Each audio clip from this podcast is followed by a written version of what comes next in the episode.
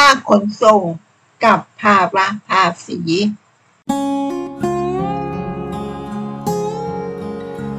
โลกไม่หยุดนิ่ง เราจึงต้องเรียนรู้ เรามาเรียนรู้ด้วยกันนะคะ ขอต้อนรับสู่เซอร์วันพอดคาส์ค่ะ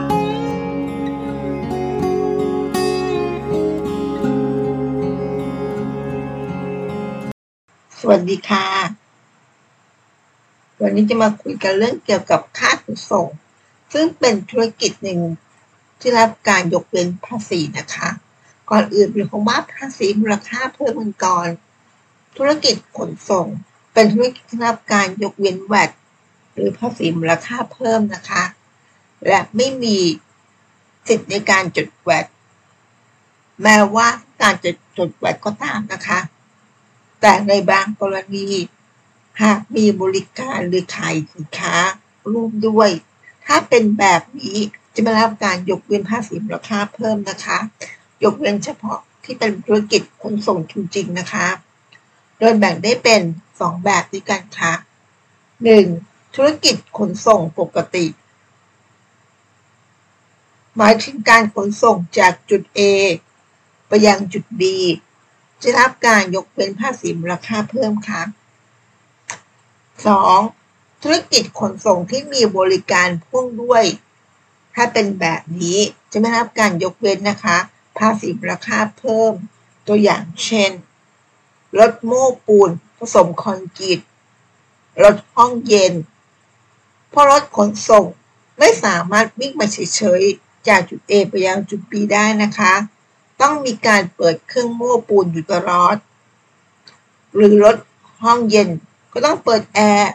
ทำความเย็นตลอดการขนส่งเช่นกันค่ะ การแพ็คของการเช่าพื้นที่ จึงถือเป็นการขนส่งที่พ่วงท้าย บริการหรือในกรณีที่มีการขายสินค้าเข้าไปด้วยนะคะก็ไม่ถือว่าเป็นลักษณะของการขนส่งจริงๆนะคะ แบบนี้ต้องเสียภาษีมูลค่าเพิ่มค่ะ ในส่วนของการขนส่งได้รับการยกเว้นภาษีมูลค่าเพิ่ม แต่ในส่วนของบริการหรือการขายสินค้าพ่วงด้วย ส่วนนี้ห้ามมีรายได้เกิน 1.8 ล้านบาทนะคะ เจ้าของธุรกิจขนส่งนั้นมีหน้าที่ต้องไปขอจดทะเบียนภาษีมูลค่าเพิ่มด้วยค่ะ ทางในธุรกิจการขนส่งที่มีบริการพ่วงด้วย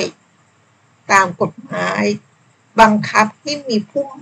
บังคับให้ผู้มีรายได้ จากการประกอบธุรกิจ ในส่วนของบริการ และการขายที่มันเกินกว่า 1.8 ล้านบาทต่อปี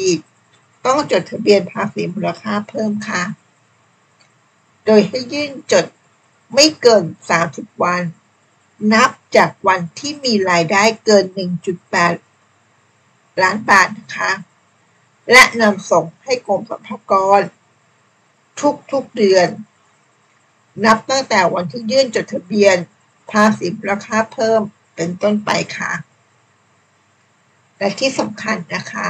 จะต้องไปขอขึ้นทะเบียนเป็นผู้ให้บริการการขนส่งกับกรมการขนส่งทางบก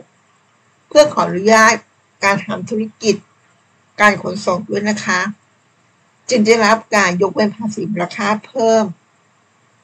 ในส่วนที่ประกอบธุรกิจ หรือประกอบกิจการ การขนส่งเป็นปกติ ส่วนนี้ไม่ต้องนำค่าขนส่งไปรวมในราคาสินค้านะคะ อีกคำหนึ่งที่เราควรจะเข้าใจคือภาษีหักน้าที่จ่ายค่ะเป็นภาษีที่สำหรับธุรกิจขนส่งที่จดทะเบียน บริษัทเป็นนิติบุคคลนะคะ โดย ผู้ว่าจ้างงานหรือกิจการที่เป็นผู้จ่ายเงิน จะต้องเป็นคนหักภาษีน้าที่จ่ายไว้นะคะ ส่วนหนึ่งก่อนจ่ายเงินให้กับผู้รับจ้างค่ะ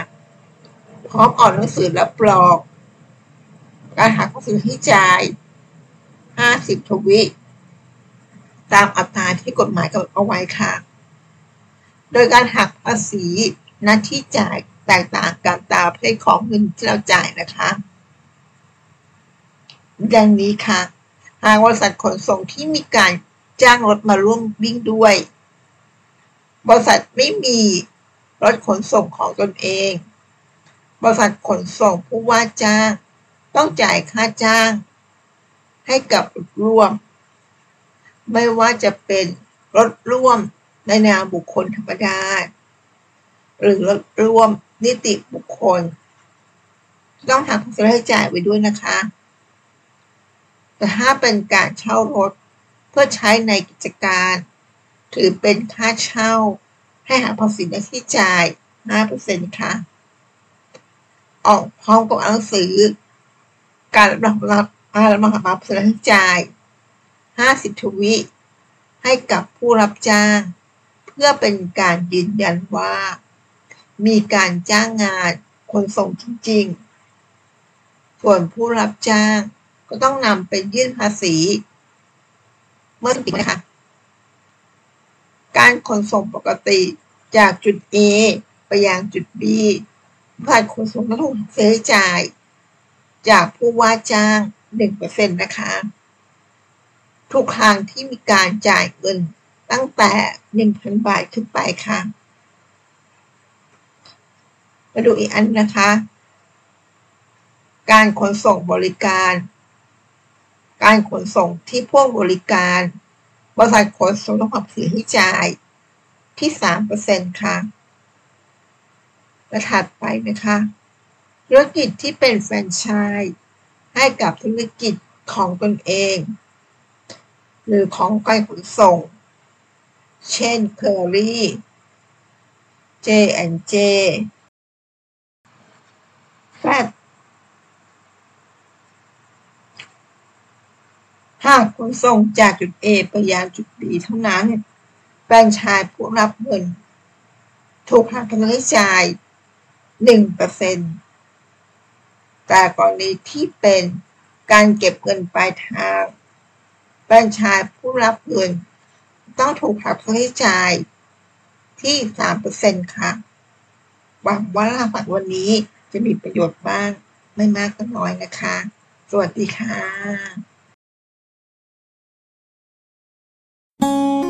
ติดตามเกอร์วันพอดคาสต์ได้ที่เฟซบุ๊ก